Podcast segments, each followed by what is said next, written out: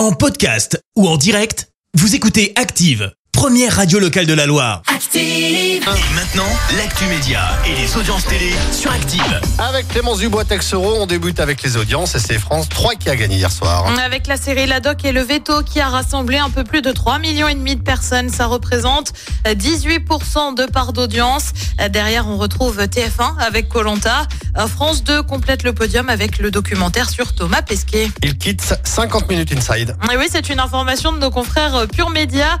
Nico Saliaga, c'est 50 minutes inside, c'est terminé. Alors tu le sais, c'est ce magazine hein, sur TF1 consacré notamment au People, c'est le week-end. Il s'arrêtera donc à la fin de la saison. Ça fait 16 ans hein, qu'il occupe le Ah, poste, Nikos, euh, qu'on voit euh, ailleurs, notamment dans The Voice ou encore euh, à la Starac. Bon, tout ça c'est sur TF1. hein. Euh, difficile en revanche de savoir qui le remplacera. Et puis on a appris hier la mort de François Léotard à l'âge de 81 ans.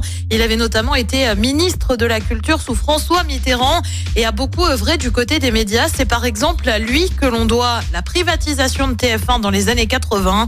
Le prix de vente de la chaîne à l'époque avait été fixé à 4 milliards et demi de francs. Allez, qu'y a-t-il de beau ce soir à télé? Et bah sur TF1 justement, c'est la série Grey's Anatomy. Sur France 2, le film Maman ne me laisse pas m'endormir avec notamment Michael Youn, enfin Michael Young pour toi au casting. Sur France 3, direction la Bretagne avec Ils font rayonner la France.